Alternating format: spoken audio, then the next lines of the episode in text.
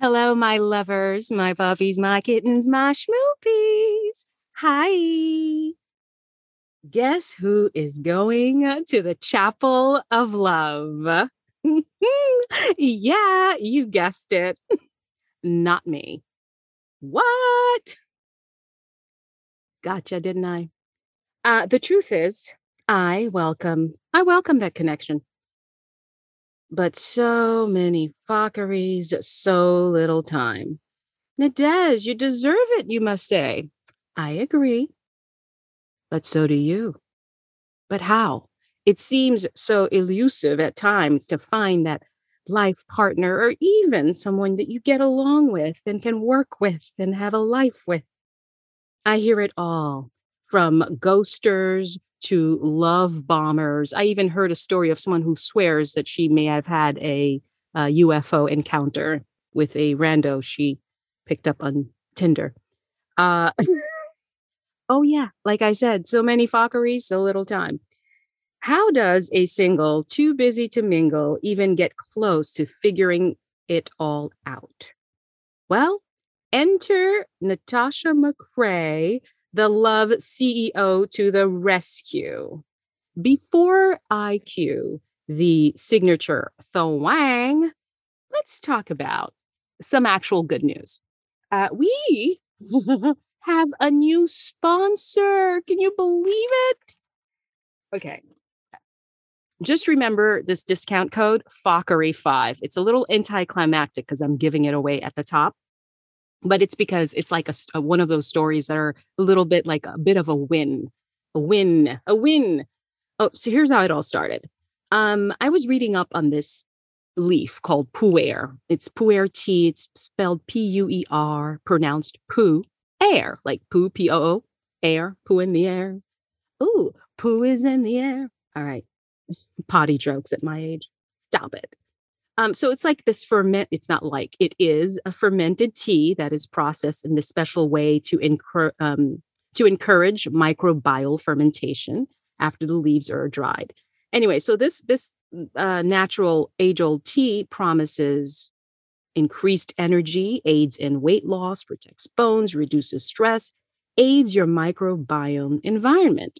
Sold. Exactly what I need. Yeah, lots of issues in that arena. It could be stress, who knows? But hey, it reduces stress. I've given up coffee, you know. So I started to look and I found this company called Peak Tea, P-I-Q-E-U-E-T, Peak, like on French, Peak Tea. They have the highest quality teas. They do a process where they extract the bioactive compounds in the teas and super plants at cold to low temperatures from up to 8 hours. And what this process apparently does, it gently extracts natural antioxidants and the phytonutrients and preserves them in whole form. Long story short, I basically never want to use a tea bag again. I kid you not. My package arrived. There are like these individual little tea crystals. I went with the pu-erh black tea and the green tea. I did a duo. Immune support, health, healthy digestion, energy, radiant skin, etc. They have a slew of teas that you can search by issue or by your flavor or what you desire. At any rate, it's like a natural, hassle-free probiotic solution for microbiome balance. My gut needs healing, so tea crystals to the rescue. I like it hot in the morning, but you can also do it cold, or I guess put ice after, make an icy out of it. I just like warm stuff. It's like my coffee substitute. And it's getting close to getting rid of my kombucha addiction because I won't need that anymore. All I know, my friends, my skin is looking awesome, like radiant. Like when I don't wear foundation, people are surprised. They're like, what?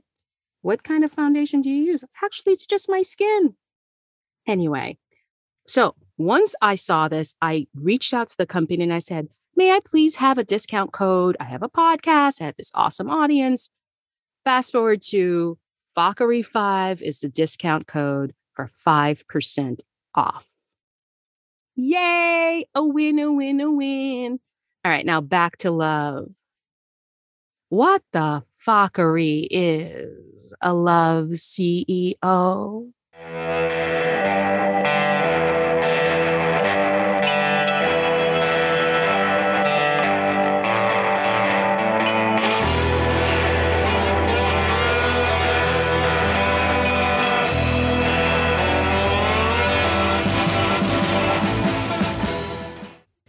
Well, we're about to find out. I'm Nadege August, your host. If this is your first time, welcome, bienvenue, bienvenido, ¿qué tal? What the Fuckery is a podcast about the things we hear about but don't know enough about. A series of conversations dedicated to hearing firsthand from the very people whose lifestyle, truths, or concepts we struggle with understanding. The very things we should know about but are afraid to discuss. Our subjects and topics may or may not be mainstream, but our guests and sometimes experts are in it, living their truth whether we accept them or not. And if in that process we manage to bring clarity to you, dear listener, oh, and by the way, inspire you, then thank you. Thank you for being curious, open, and willing. In that vein today, my guest is a dear friend who has amazed me with the work that she's done with her life and now with this coaching on being a love CEO. It is Natasha McRae. Natasha is a love and life coach who guides alpha females. Talk about a specific niche. A lot of us have been forced to be alphas. We have dropped the femininity. Ooh, I can't speak. We have dropped the feminine portion of the plan and completely embraced the male, the masculine energy. So Natasha guides alpha females into designing the life they want with grace and ease so they can attract what their heart desires in both career and love. This is a quote from her. I believe women are the gatekeepers to love. You have more power than society has led you to believe. And when you tap into that love power, you can create the life and relationships you deserve. So I coach smart women who want to put down stress and overwhelm, how to tap into their love power to live happier, more successful lives. They shift from love employee to love CEO and make loving their lives a lifestyle. I am so excited to have her on the podcast. Again, I personally know how she taught herself and in that process has created this magnificent program. We'll hear all about it, but she's just so interesting anyway. Help me welcome Natasha. Nat! Natasha, so good to see you, my dear, dear friend. I know. It's been a while. You just this beautiful face. I love you gracing me with this just youthfulness, joy, and just you know what? You ooze sensuality. Do I? Yes. Get the hell out of her. You always have. That's one of the things I've been so drawn to you is just that sensual groundedness. I never told you that in class. Not once. Wow. Why did I not tell you that? Yeah. Why didn't you? This could have saved my life. Whatever. Whatever. You could have spared me years of agony. Whatever. You know it. Well, no, I embrace that. And all I want to say is I'm merely a mirror of you, a reflection. Because if you could see it in me, it's because you have it in you. Oh, I received that. And thank you, darling. Boom, boom, boom. All right, listeners, it's a love fest that we are going to stop right now because it's time to get real. What the fuckery is a love CEO? What does a love CEO do? A love CEO owns their shit. They are not an employee to love. My background is being executive assistant to C-level executives. And I watched how the CEOs navigated life and the office space versus an employee. Employees were complaining. Employees were making wrong decisions. employees were just stuck in the negative, and CEOs were always looking for the positive. We're always looking how, if we have a problem, how can we fix it? Looking for a connection. How can we make the company work more cohesive? So when I started my business, I started thinking, wow, wouldn't love be so much better if we looked at it from a business perspective? How would that be? That's where Love CEO came from. I was like, I am not an employee to love. I am a CEO to love. I own it. I understand it. I investigate it. I work on it. I infuse it in my soul. I infuse it in my life.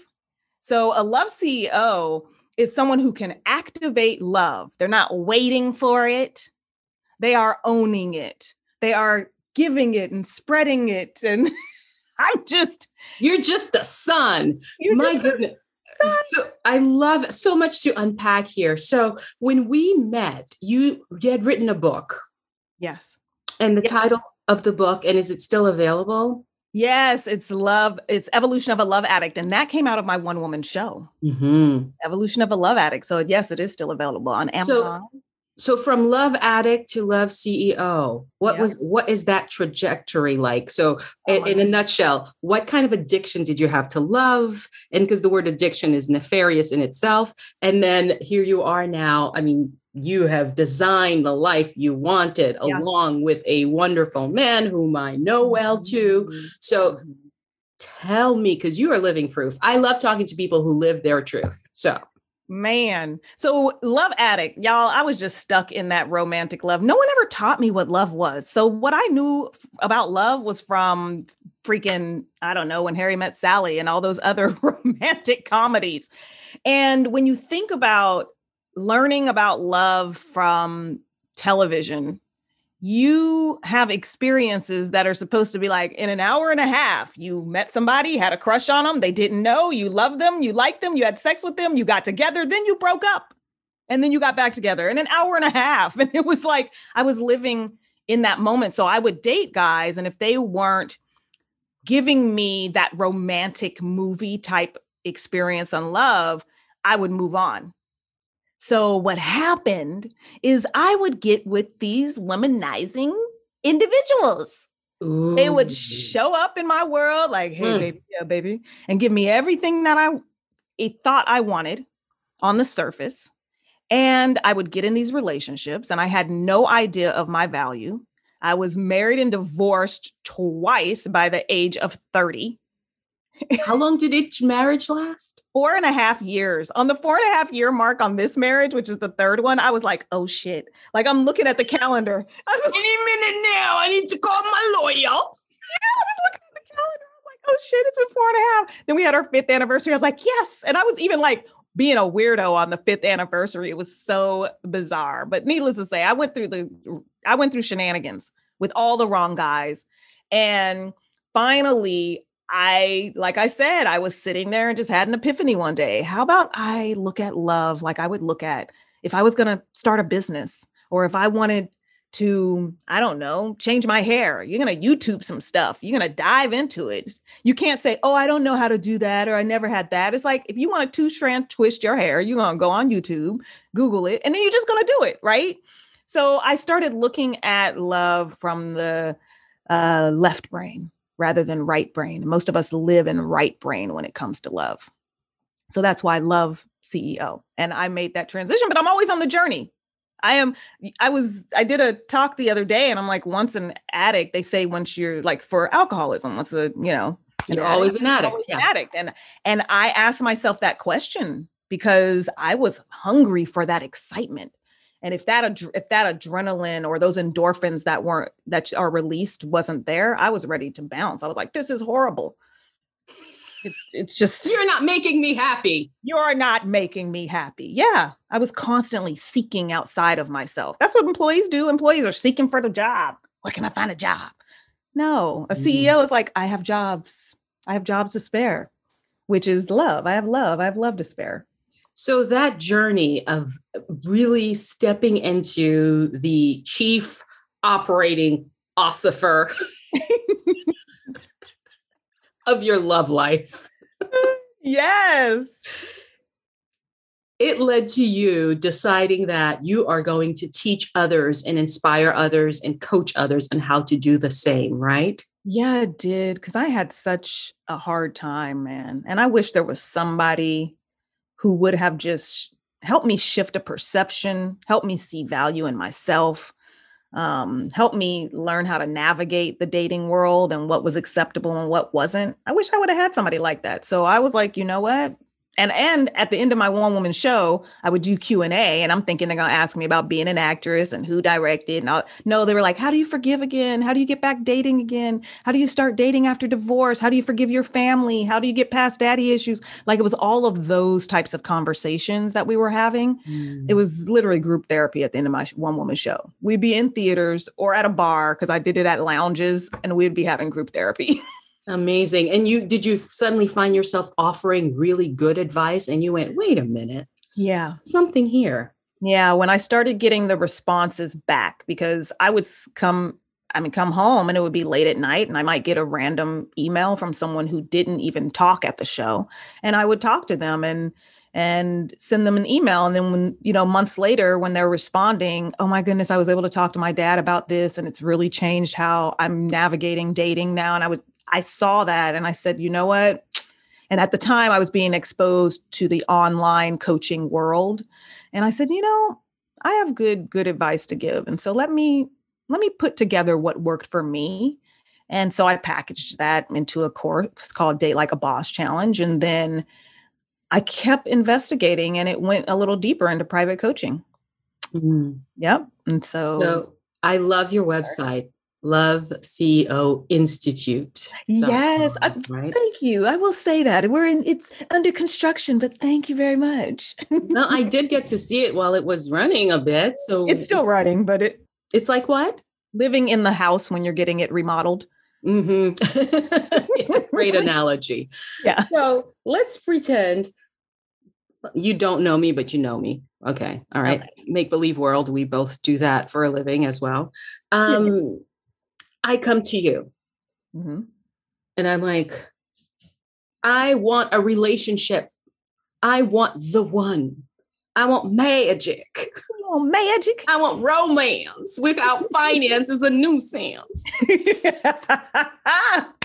So I'm going to need romance with finance. Yes. How do you unpack me? Where do we begin? What would you do? What would you tell this potential client whom you're meeting for the first time, who has these demands that seem so maybe unattainable? Well, I would love to think of you as a client. Let's put you in the as a client position. Okay. Look, since you kind of know me, feel free to. Well, also because it's not a one-off. I'm not going to come and talk to you for 5 minutes and you change your life. You can start to, navigate, and maybe I might shift a perception that leads you down the path of investigating more things, or leads you down a path of seeking some things. But what I would do is find out exactly what you want. Because most of the time people come and say, I want a relationship. And I say, well, tell me exactly what that looks like. And they will start telling me everything they don't want.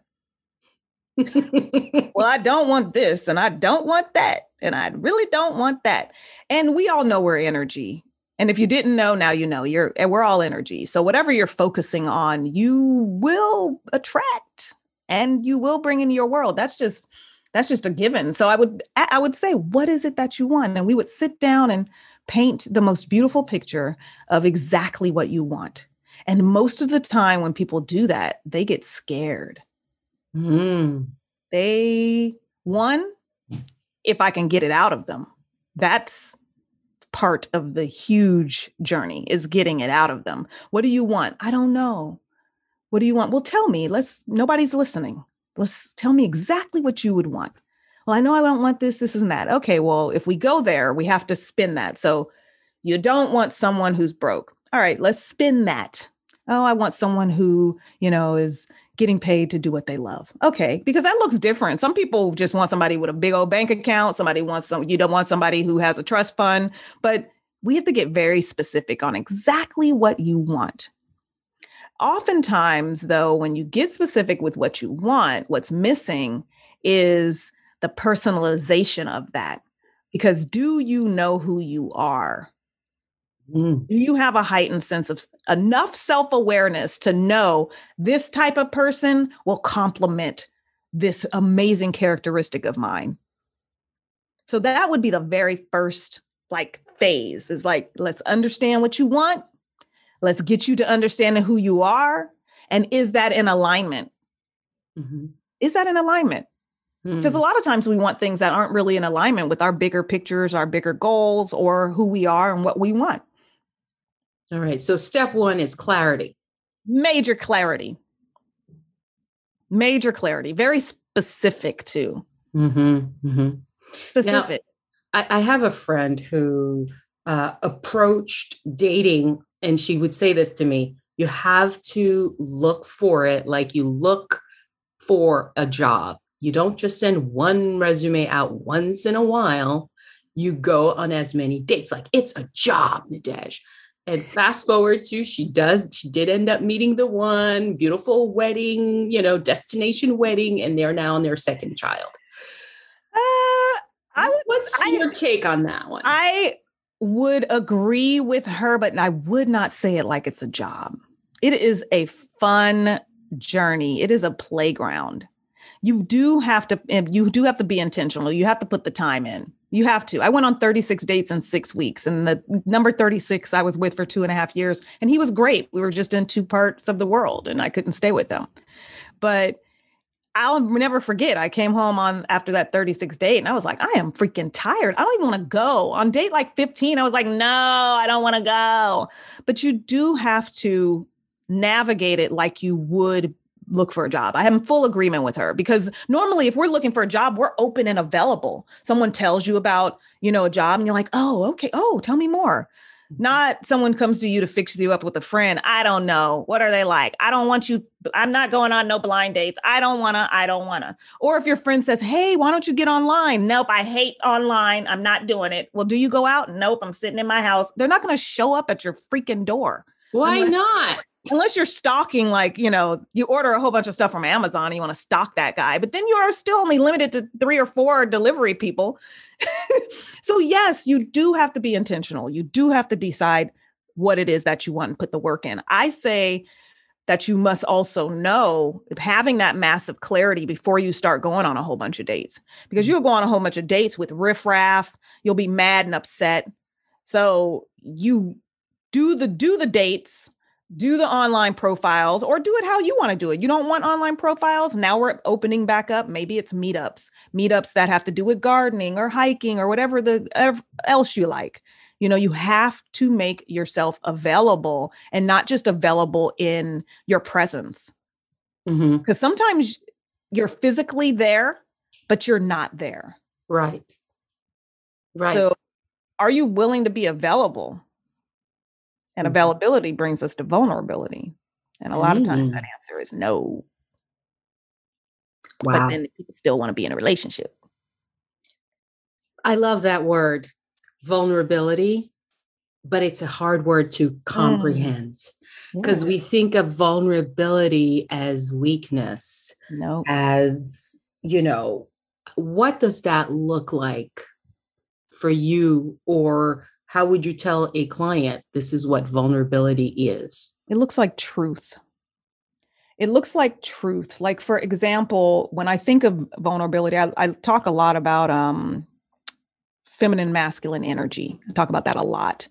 And part of the feminine is being that vulnerable person. And usually what happens, I'm very alpha. I flow in masculine a lot. I practice my feminine, divine feminine practice. And let's say my husband does something and I may be scared, but it comes out as pissed and demanding. You better not, And so oftentimes we show up in that way, and that I do not think that anger is the truth. I think my fear is the truth. And when I show up in fear, 9 times out of 10, immediate change. I was talking about driving. Like sometimes when he's driving, he does some crazy stuff and he may not be present. And I'm like, oh Lord, come on, bruh. You're killing me. You're killing me. And then I just get mad. Why are you doing that? Didn't you see those people? Ah. And then finally I was like, no, you're not even being vulnerable in your feminine. I'm actually scared. I actually don't feel safe. And so when I say, babe, I don't feel safe, and it's my anxiety is going through the roof right now. What does your man do to that, honey? Puts his hand on my leg, slows down, gets in the middle lane instead of the fast. Yeah, goes into protector mode. Goes into protector mode. That's vulnerability. Vulnerability is truth. Knowing I really want a relationship. Not, yeah, I'll take one if it comes along. And, you know, it's really just understanding who you are, what you want. It's truth. It's truth. It's asking for what you want, knowing what you want, not trying to get in a relationship and let that person figure it out. That's what a lot of us do. I say us, because I've done it before, where it's like, I get in the relationship and I'm expecting that person to play Tetris. It's like, put the puzzles together. Nope, that doesn't work. Nope, I don't like that. And he's like, okay, well, I'll try this thing. Oh, I do like that one. No, come knowing what tans your hide, what turns you on, what brings you joy. Wow.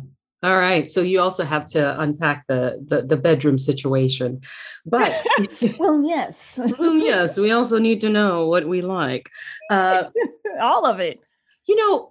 The whole concept of feminine and masculine, and I want to say, I want to apologize to anyone who's identifies as non-binary. I hope this conversation isn't alienating. Yes, and I'll be clear on that, because my child is non-binary, and I do not mean male-female. So I want to clarify, I'm not talking male-female at all. Right. So that's why the lead-in is to this, because feminine and masculine are energies, right? Mm-hmm.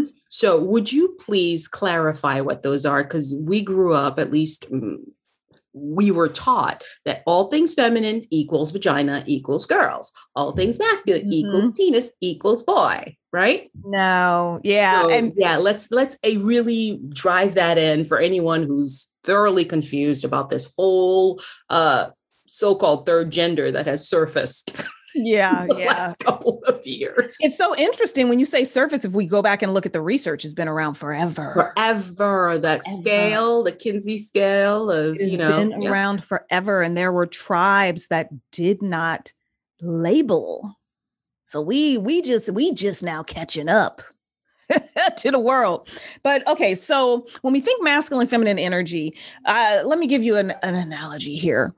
So whenever I'm working, I'm a creative. I like to create shit. Let's just say that.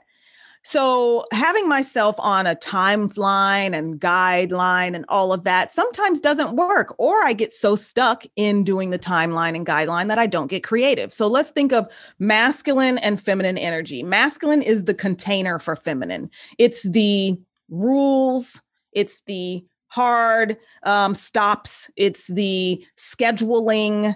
It is the time, giving someone a time that you're going to show up, not necessarily what you're going to do. Masculine is the agenda of the party. The party itself is the feminine. So feminine also is vulnerability. It's creative. It's flowing. And so a lot of times when we get into relationships, we want to control everything.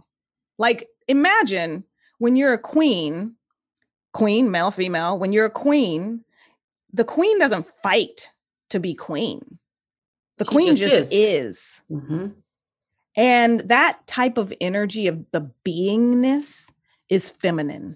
The doing is masculine. I talk about self-care a lot in my practice, and a lot of people can't dive into self-care because self-care often is stillness. And most people are like, I need to be doing something. I program my mind. I'm on the grind. I'm an ambitious woman. They get nervous when there's nothing on the calendar. And so masculine is the planning and the scheduling, and the feminine is the beingness. Kind of like when you start going on that dating world, and I'll speak to the feminine or women, the women that I serve now, if they're getting ready to go on a date, oftentimes they're leaning in their masculine to try and control the date. And so I always encourage them to step back. You got a question? Yeah, you see it, right? So yep. Control, I encourage them to okay, yeah, I'm guilty as charged. Control the date. Now, I want you to clarify what that is, but I think, let me tell you what I think I do, and that's what it looks like, and tell me if I'm wrong. For instance, picking the spot. Mm-hmm. If a restaurant isn't to my liking, I will let you know, and yep. It's going to be a no-no. So is that what controlling the situation? Yes. Like? Yes, that is. But I always believe we can use both. We are both masculine and feminine energy. So the way that I use both when it comes to dating, or I tell my clients to use both, is make a list of the places that you love, that make you feel good. So when the date comes to you, because they're always going to ask, so what would you like to do? Mm-hmm. You can just tell them what you like to do, because most of the time they say, what would you like to do? Oh, I don't know. You pick something. Mm-hmm. And then they pick the thing and you're like, poo, poo, poo, poo, poo. Right. Yeah. So how do we navigate our own masculine, feminine energy inside of us? Masculine energy. I got the list lined up. I got the list of restaurants lined up that I like. I got the list of activities that I like.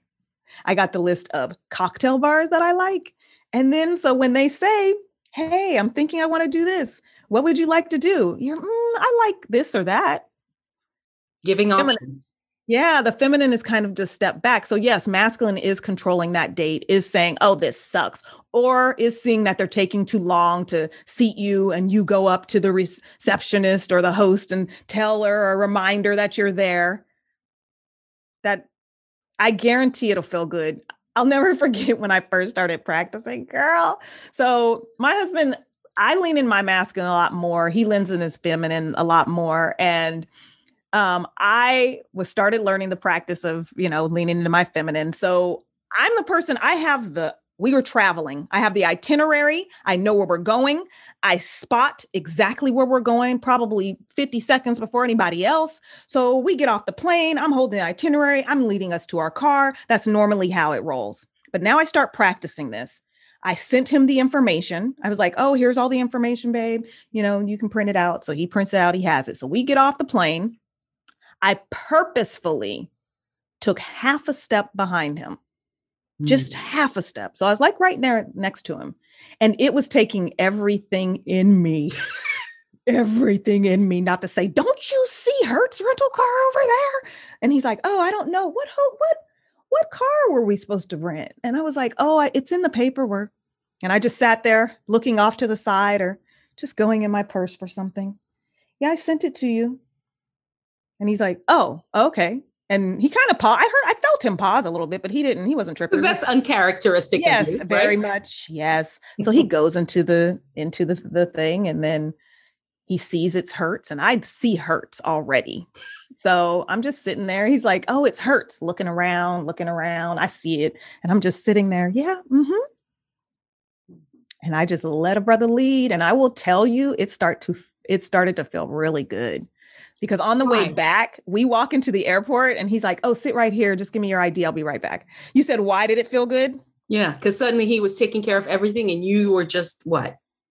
I was being taken care of. Mm-hmm. And we all say that. Yeah, we say that. But we don't give them the chance to do so, do they? No, then it gets uncomfortable. Oh, no, I don't know. And I mean, we can go deeper into pleasure anxiety that, a lot of us have, but. Pleasure anxiety? Yes, pleasure anxiety. Sometimes it comes from trauma. If we're talking about pleasure and, sexual, but sometimes that comes from trauma. But pleasure anxiety is when someone does something nice for you and you're like, what do they want?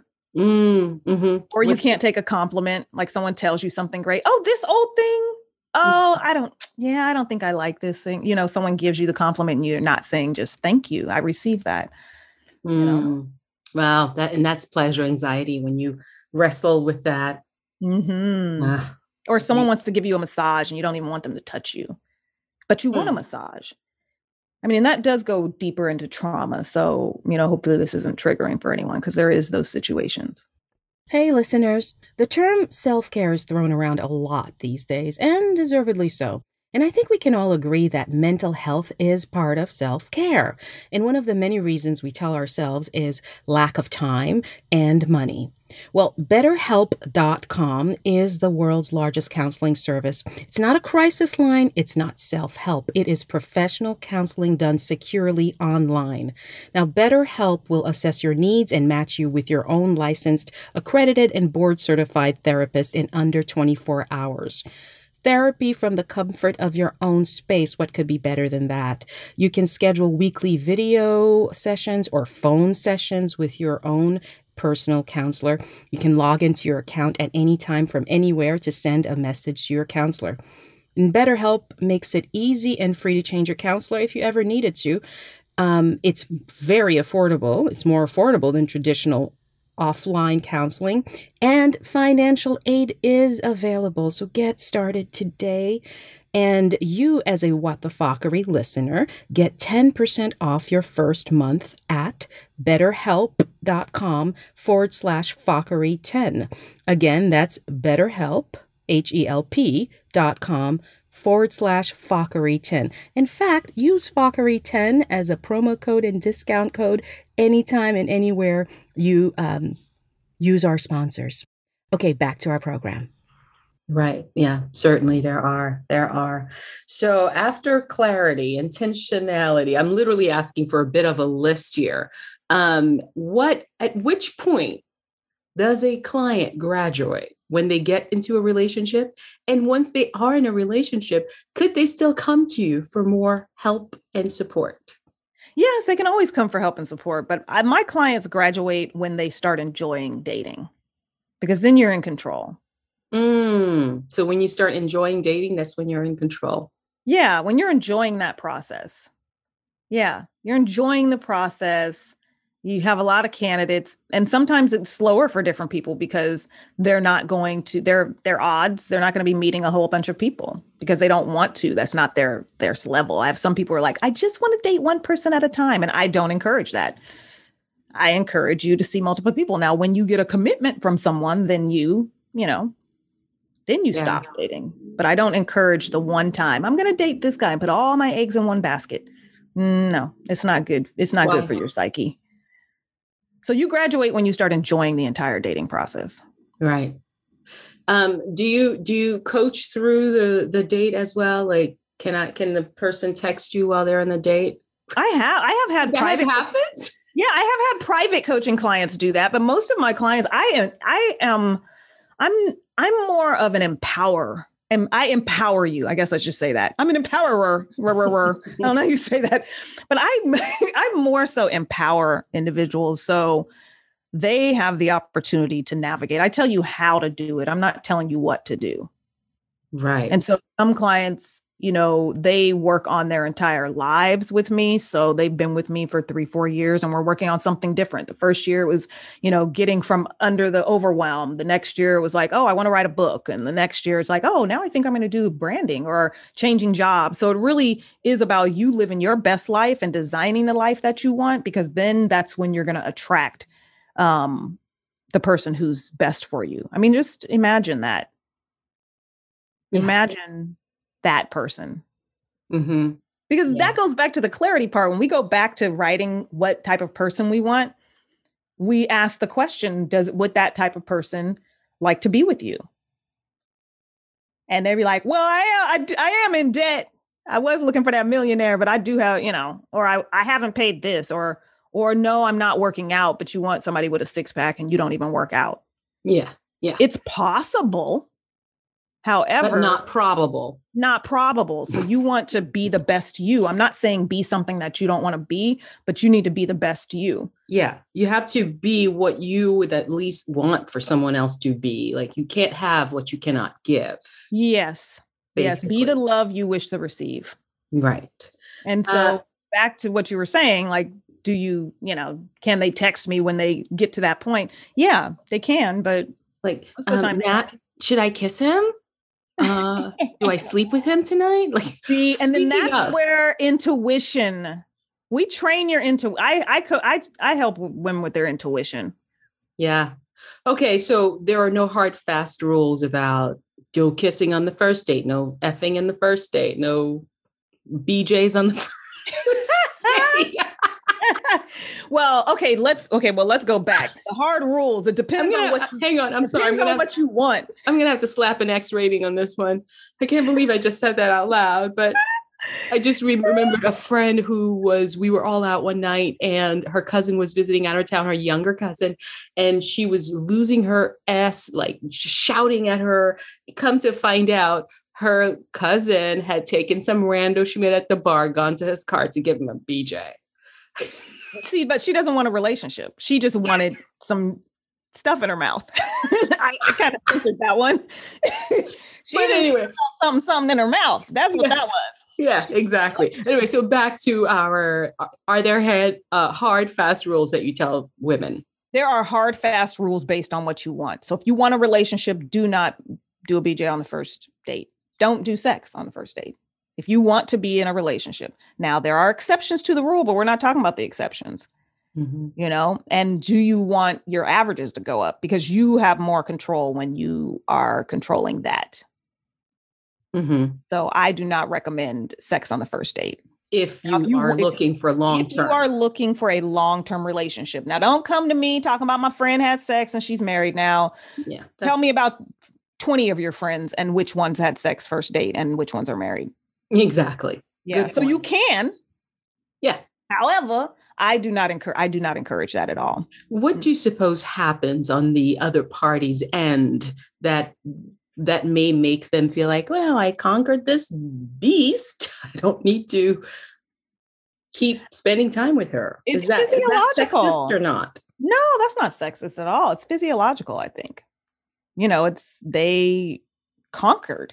It's not just a word as conquered. It's the physical act of, we can go into that. I'm going to keep it PG, but it's physiological. And when you get into that place of conquering something, you don't feel like you need it anymore. If your mom and dad said, you can have ice cream every day, and then you have ice cream every day, eventually you're not going to want ice cream every day. Right. You're just not. I even taught in the whole process of what I teach is really about intuition, about learning your seductive styles. They change over time. I have to use seductive styles even in my marriage, or that mess would be boring. And oftentimes it is. So I'd be pulling out. I'd be like, where's my book? That's module 4 of Date Like a Boss. I'm telling you, my clients crack up at me because I'm like, you know what? I had to listen to lesson 2 of the life skills section today on boundaries because somebody needed to be checked, So you gotta dive into your intuition. You can't go to any guru. Don't go to somebody who's like a guru and think, oh, they're going to give me all the answers. No. If someone's not training or coaching or helping you uncover your intuition and your critical thinking hat, by giving you guidelines, yes, but not giving you, don't do this, don't do that. Mm, yes. So you don't advise the first date thing, but is there a magical number as to when one can consummate? I'm doing the very thing you're telling people not to do. Is there a magical number? You know what that magical number is for me? What is it? Commitment. That was a pause. Commitment. Yeah. If your journey is, I want to get married, commitment. If you want to enjoy, you're open and available for marriage, but you're having fun, by all means, go for it. I mean, I had phases in my life. Well, that's what I was doing. I just went for it and I had a great time, and maybe I had a great time with those people for a long period of time, But having an understanding of a level of commitment, like there's nobody else in the picture. Mm-hmm. If that's what you want, if you want the relationship, do that. If you want to just have some fun and anything goes, by all means. Mm-hmm. So yeah. If you want a journey, I mean, you ain't just think about it when you're going on a job interview. It's like, what? I won't even go there. But I just think about when someone is seeking something or going after something, you're not like, showing you're crazy. You're not showing up late to the job interview. If you know that you have a kind of, you're always late sometimes, you're not giving everything up front is my whole point in order to get hired. Yeah. I have a theory. How you do one thing is how you do everything. Mm. And that is so true to me. Yeah. And we can deny it. You know how we can't see our blind spots. We can't see our flaws.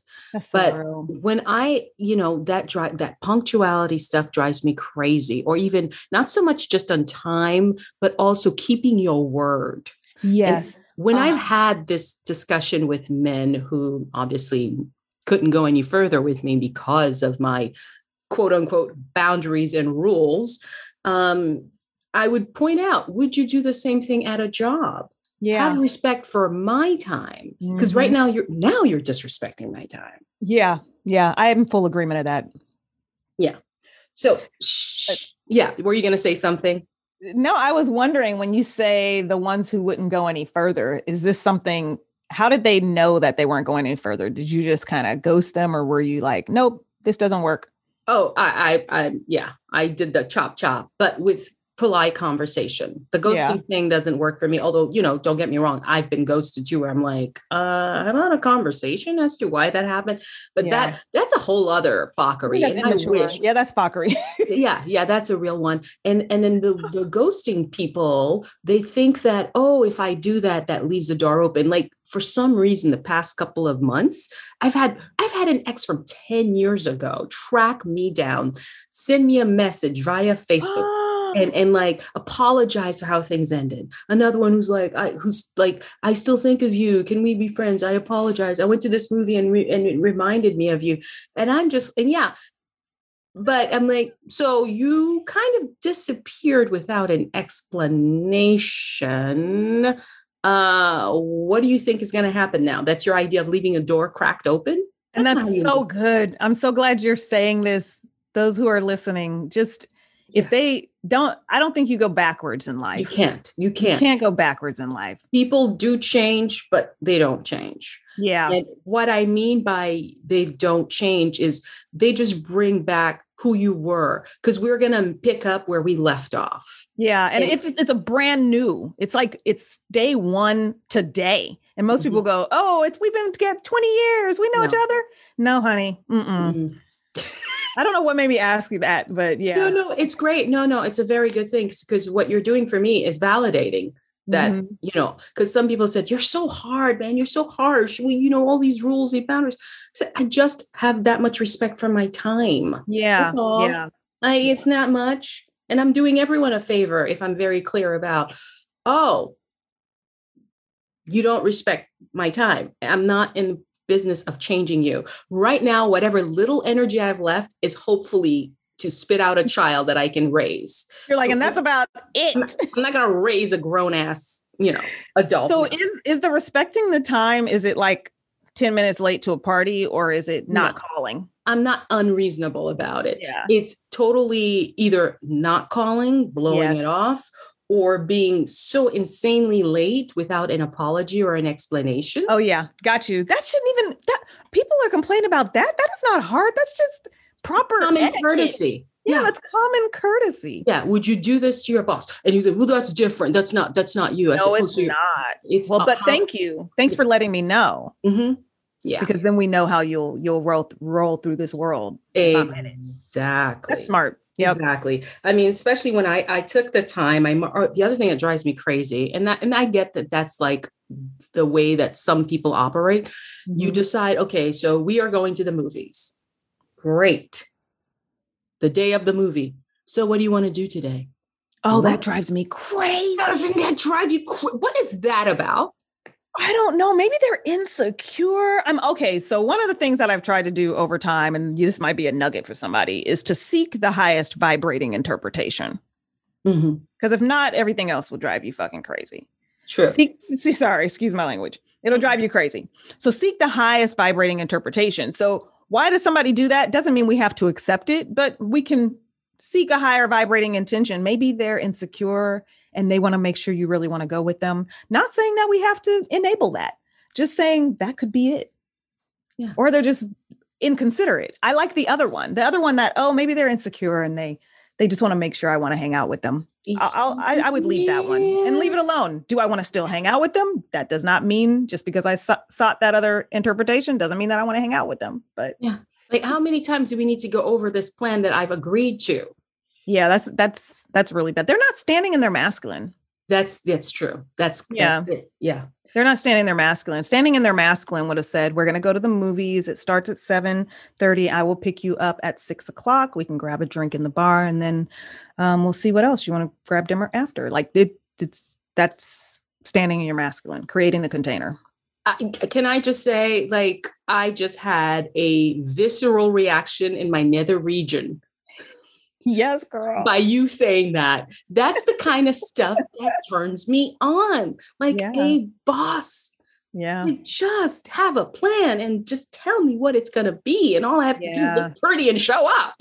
Right. People don't know. Just do it. They need to know. They need to seek this. Life would be so much more easier. You would have women falling at your feet if you did that, because they would feel like seen and heard and taken care of. Like we all want to be taken care of. I think that's the main thing. Right. And people, and what we mean by taken care of, it's not that literal sense of taken care of. I don't need you to do everything. Nope, not at all. Not at all, because I'll be doing some things, you know. It's not just one-sided, and it's not. Yeah. And we take care of each other in complement in different ways. Yeah. I take care of the feminine aspect of the relationship. And you just take care of the masculine aspect. Yeah. And I hate to say this, driving a car, fan-freaking-tastic. Please drive me around. Oh my God. Yeah. I love that. Yeah, I love that. I love that. I do. Sometimes I'll say, oh, I need to go to the store. And Ben's like, oh, do you want me to take you? Yep. Because one, I do not like driving. And two, I just love it just to sit there and he'll drive me to the store. Yeah. Yeah. It's those little things, you know? I don't know. But even saying that, I'm glad you said that. It reminded me of how nice that is. Yeah. So you're going to kind of point this out to him and say a little special thank you. Yes, I will. But I always do. I'm one of the reinforcement. I'll be driving. I'm like, I'm so glad you're driving me, babe. And then I rub the back of his head. Yeah. And then we're driving home. Thank you so much for driving me, honey. That is always get in the house. Thank you for opening my door. Yeah. That is the first thing I do, is just as soon as I says, oh, it's so nice to have you drive, whoever you are, stranger that I'm meeting for the first time, I'm getting in your car because I'm crazy. No. But I wanted to shift gears. You said something. I love when there are terminologies, and I love to unpack those. When you talked about seductive styles, how many of them are there? What does a seductive style look like? I have a big book, a huge book by Robert Greene, talking about the seductive styles. And I think I want to say eight or nine. And one of the things that I encourage people to do is I encourage you to buy the book and then listen to it audio, because it can be a hard read. But also when you're listening to the description of the seductive styles, just note the one or two that resonate with you.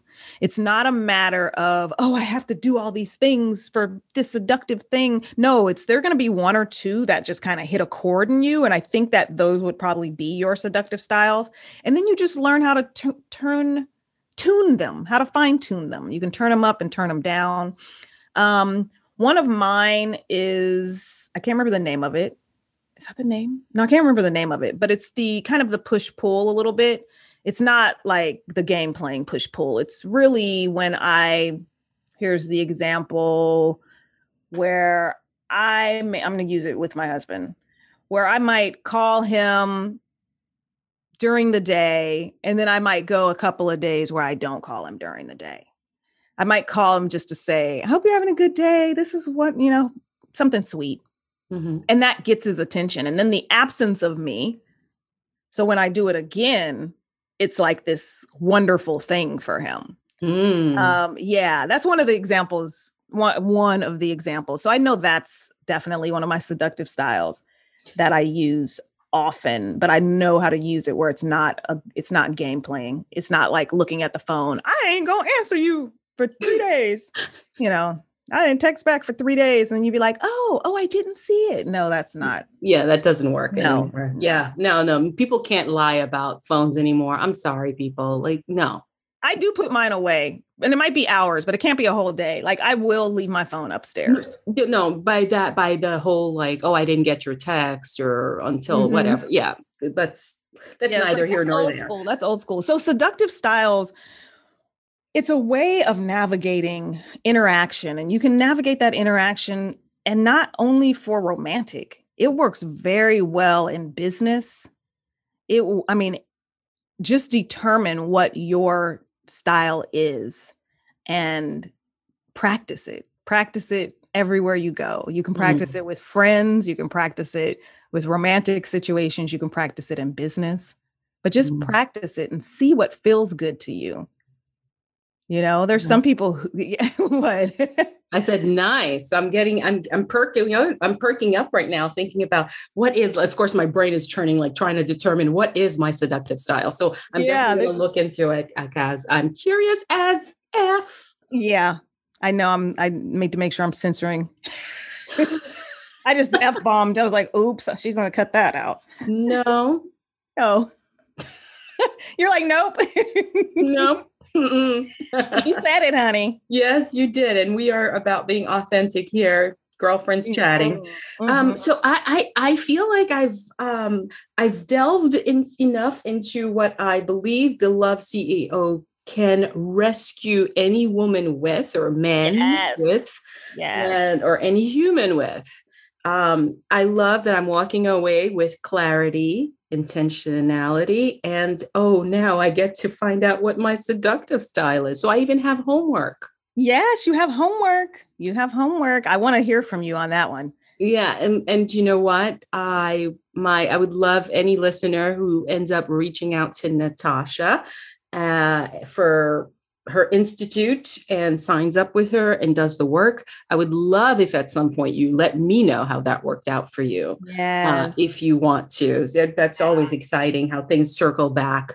You'll be amazed at people I've had on, and then like months later, a guest had heard them, and et cetera, et cetera. So whole thing happened. But here's a crazy question for you.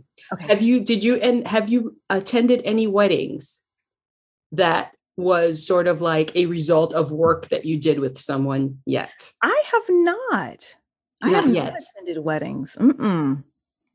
I've been to book launches, and it seems like people come to me for relationship, and they end up snatching their edges and getting their life tight. Mm. It's very interesting. Nice. It's very interesting. And I think that might be because I take more of a holistic approach. I don't just go in for the dating and relationship aspect. Right. I think that's what it is. I've had coaches tell me, you have to get more specific. You have to do this. And I'm like, but that's not necessarily my only thing. My thing is really for a woman to just ooze joy and pleasure in her life, for her life to feel good. Mm-hmm. And therefore when she attracts it. So I have people who are successfully dating, who've been in relationships. Yeah. But the main thing. I'm so sorry to cut you off, but also I do want to be clear that how do I feel about marriage? It may be an outdated institution. It may not be for everyone. No, I agree. I'm married. So that shouldn't be the ultimate goal, but it's just, to me, that word is the ultimate commitment, it seems, because you're now tying yourself and presenting yourself in front of whatever you believe in, your religiosity is, and your family and friends, and saying, we are committed to starting a family together. Yeah. But you can also do that without the legality behind it. You really can, but I also feel like if you don't know who you are before you get married, you're not going to find yourself in your marriage. Ooh, yeah. Well, that makes sense. And I think that a lot of people are looking for that person to validate or they want to find themselves in this relationship. You know, that's a very powerful thing that you've said, because I do have a friend who, she just ends up being into whatever her new love interest is into. You know what I mean? Like, like, what is it that you like? Mm-hmm. And that tends to be the person who also has a hard time being alone. Yeah, I've noticed it really that pattern. Is. I mean, I always imagine that scene from Runaway Bride where Richard Gere is interviewing all of Julia Roberts, I guess the grooms who were left at the altar. And so he interviews all of them. And at the end of every interview, he says, "Oh, what kind of eggs do you like? Does she like?" And they said, "Oh, over easy, just like me." Or, "Oh, scrambled, just like mine. Oh, scrambled with cheese, just like mine. Oh, hard boiled." You know, each I'm one into whatever you're into, baby. Each one said that.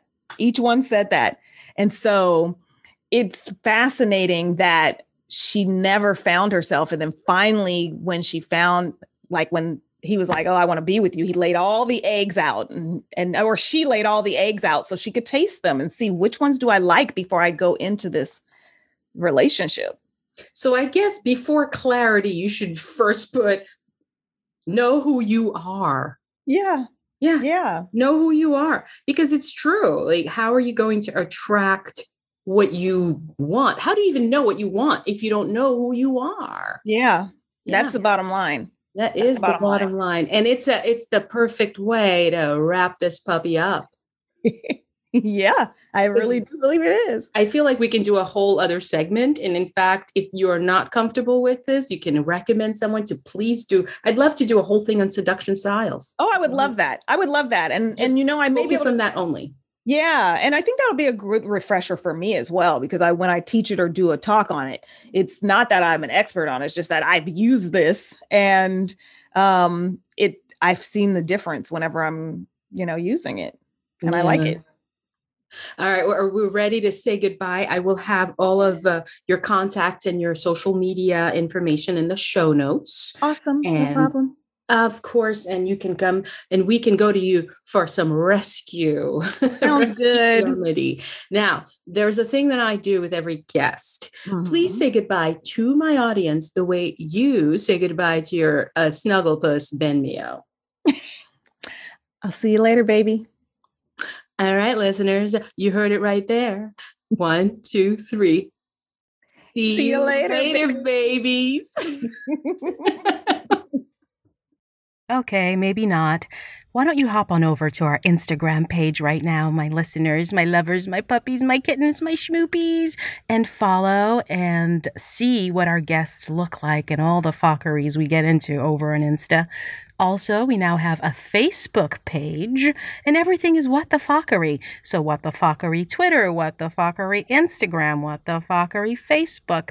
You can't go wrong. You can even What the Fockery at gmail.com. Okay, now officially, bye.